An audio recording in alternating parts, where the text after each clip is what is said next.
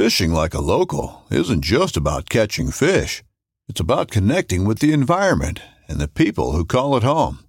It's about hearing the stories and traditions that have been passed down for generations and sharing unforgettable moments with the people you meet along the way. Fishing like a local is having an experience that stays with you forever. And with FishingBooker, you can experience it too, no matter where you are.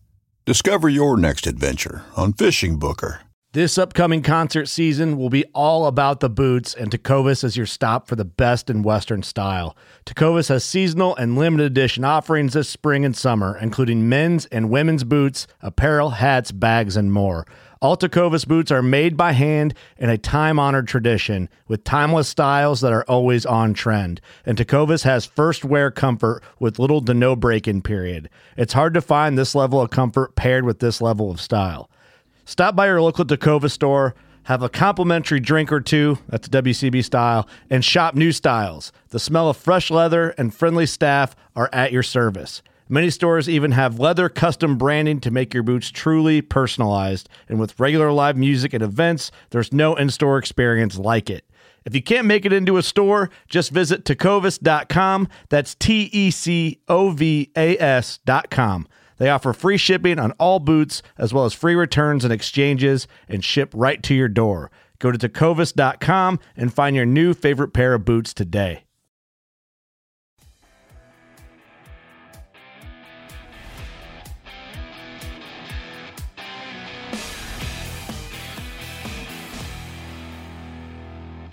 What's up, everybody? Welcome to How To Tuesday. I've got my friend Captain Brandon Simmons. He runs the end of the blue boat out of Hawks Cay Resort. You can go down there and fish with Brandon, and uh, a lot of people do, and a lot of people have had a lot of very nice things to say about him.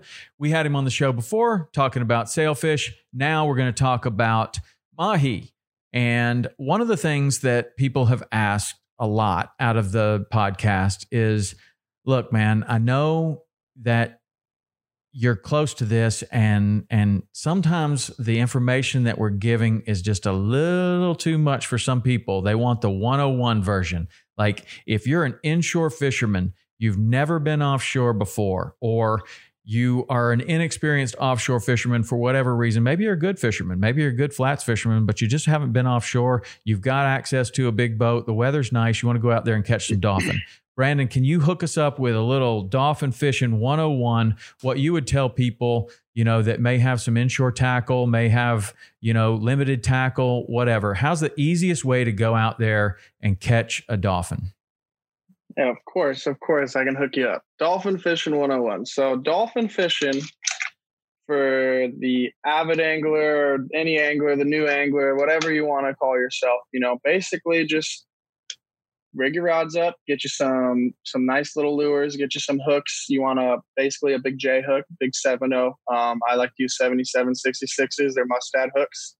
Uh, we rig ballyhoos with those.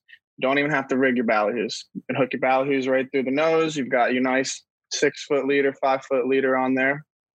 Um, what you're looking for when you go out there.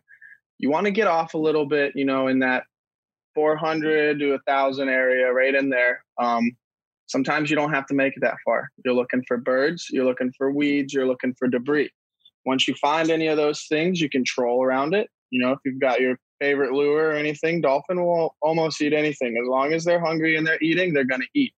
Every, occasionally, you'll find schools that won't eat. Typically, that's around the full moon because they're eating all night long and their bellies are stuffed. Um, but pretty much dolphins are moving all the time. They're a pelagic species. They eat, eat, eat, and eat, and eat, and don't stop eating until basically somebody catches them, brings them home to the dinner table. Um, so you know, once you get out there, say you find big old weed patch, you know, drive around, check it out. A lot of times you're going to see the fish. You know, put your ballyhoo out there, reel it in a little bit. You know, kind of entice them like you were if you're an inshore fisherman. You know, you fish in the mangroves. You're winding it back, jigging it a little bit. You do the same thing. You know, get those fish a little enticed. Once he eats it, you let him eat it. Open your bail, and you've got them on. So from there, once you've got a fish on, this is the important part that a lot of people screw up and the whole school will leave them. You want to keep one fish in the water at all times. Those fish are schooling fish. They're going to stay around that one fish all times. They're not going to leave their friends. They're not going to take off.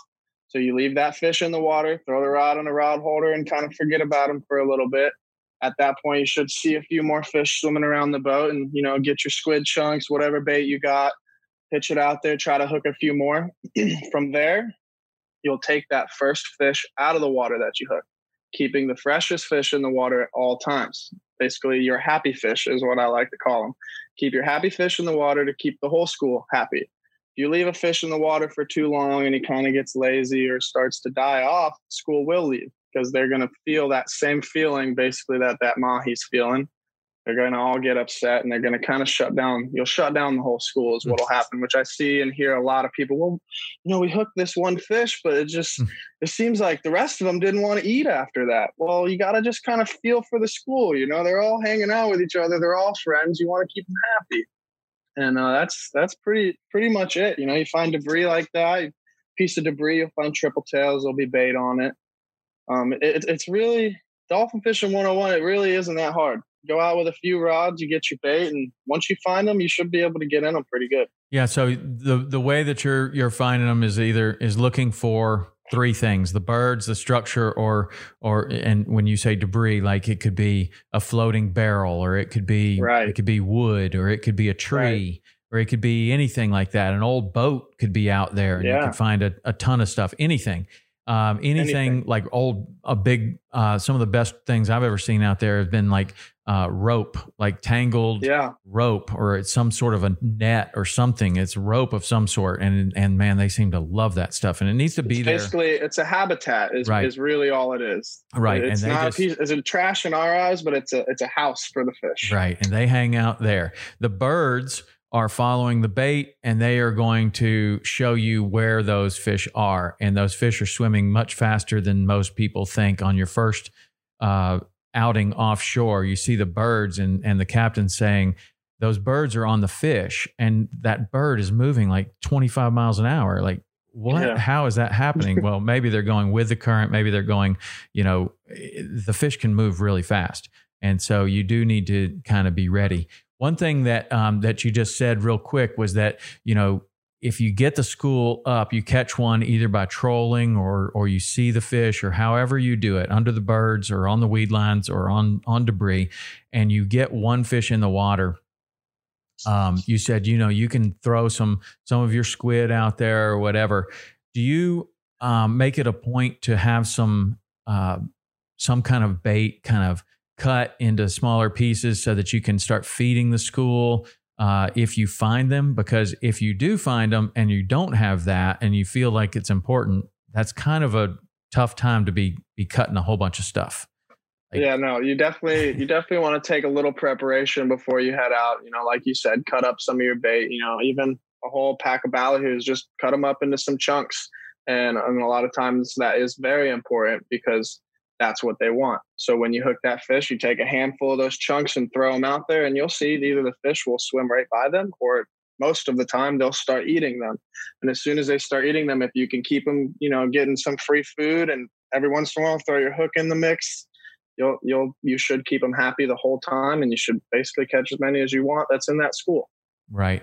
Now let's talk about um, you know, one of the things that I've seen a lot of uh, the recreational fishermen do is they're they're fishing with pretty heavy tackle and they're fishing with a with a, a whole ballyhoo a lot of the times where some of these fish are, you know, just barely legal or or even very legal.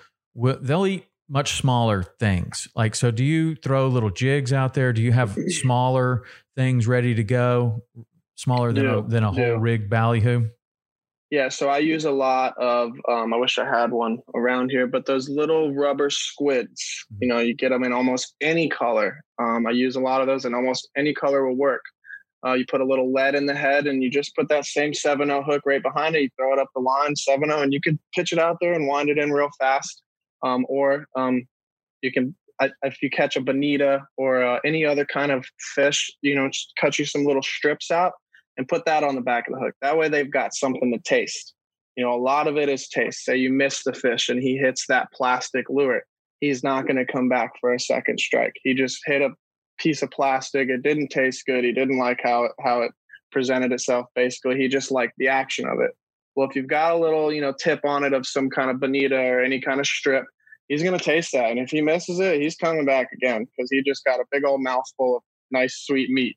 So that that's another thing you can do out there for the smaller fish, especially because, like you said, you know, the bat sometimes those mahis aren't much bigger than than those ballyhoos, you know, and, and you want to be able to catch them just in case the rest of the school aren't that small. You got a few bigger ones that swim up with them. So I, I like to call those my finder rigs, you know, my, my bring my school up rigs, whatever you want to call it. Get your one fish hooked, even if it's the smallest fish in the pack. Well, that might have been the hungry one that's going to get the other ones hungry for you. Gotcha. All right, and then uh, anything special as to um, the the mahi is a very good fish on the table. Anything that anyone would need to know as far as going out there, getting them, having their cooler prepared, what the limit is, anything like that that you can tell yeah, us? Yeah, so so your size limits um, 20 inches from the tip of the nose to the fork of the tail, which is not the farthest end of the tail, but right where that tail kind of comes in right there. The fork of the tail is a 20 inch fish. Um, I like once you catch a few fish, I like to get them on a brine, which what a brine is, is you've got your ice and you get a little bit of bucket of salt water from the ocean and throw that in there so it's a little sloshy and that'll cool the fish down the fastest, make your meat as, as good as it can be. You know, if you've only got them sitting on one side of the ice, a lot of times that upper side isn't going to cool down fast enough. And, and you'll notice when you're filleting it, the meat almost rip apart. If you can get those fish iced down and brine quickly, you're going to have beautiful fillets. It'll be as good as you can get it. Awesome. And then when you are cleaning the fish, it seems to be two two schools of thought to cleaning the mahi. You either rip the skin off or you cut the skin off. What do you prefer? I don't prefer either way. I do have a lot of clients that don't want you to rip the skin off because it leaves that little film of whatever it may be. I can't really tell the difference when I'm cooking it as far as if it's ripped off or if it's filleted off. It can be a little hard to, you know, skin it with the knife. You just got to be careful because their skin's real easy to cut through. Um, but in my, you know, what I prefer would be either way. It doesn't, it doesn't bother me at all. Okay. All right. Well, that is Dolphin Fishing 101. And uh, man, it's approaching a, a, really good time for dolphin. What do you, what's the, uh, as far as this year goes and, and what you're seeing out there, Brandon, is this, uh, are you having good fishing? Are the fish larger, smaller, plentiful, not plentiful? A, yeah, we got a lot of small fish. It, it seems like it's a little better year this year. Um, you know, approaching this full moon, it, it obviously kind of got a little worse. We, we're seeing a lot of small fish over the last week or two. You're having to basically measure almost every fish. Um, yesterday, we did catch about a 20 pound cow and we missed a shot at a big, probably 40 pound bull. Unfortunately, those were the biggest fish I've seen this year. Um, and I just haven't seen, I really haven't seen that stock of big fish, but I'm not worried because normally about now you'll start seeing those bigger fish later in the season and, and, and it should get good. Mm-hmm. Two weeks ago to a month ago, we had some of the best schoolie fishing I've seen in the last five years. I mean, you, if you were a commercial fisherman, you could have gone out there and just hammered them. Um, it was it was as good as it gets. It was how it should be, which you'll hear from a lot of people. You know how mahi fishing used to be. So it, it's it's a good year. You just you gotta you know get out there and go after them and go find your schools. All right. Good advice from Brandon. Brandon, if, uh, if somebody wanted to go fishing with you, they didn't want to do all this themselves, they wanted to just jump on your boat, how would they do that? I would recommend hitting me up on Instagram, Captain Brando, and d- direct messaging me, or you can call my number direct, which is 321 626 8265 or the 305 go fish no, 800 800 fish 305 i think that's the uh, i think that's the Hawks Cay number that you can also get brandon. 1-800 fish 305 uh, like in the old days like in the old days when you used to look at the at the uh, at the letters on the phone as you were dialing. That's right. Yeah. Not too many people are doing that. Huh? No, they don't. They don't do that anymore. But I'm still doing that. That's what it is. Fish 305 1 800 Fish 305. Okay, Brandon. Thanks, man. And I hope you uh, get out there and uh, you find some big dolphin in the next uh, in the next week or so. All right, that's How to Tuesday yeah, for today. Thank Thanks. See you.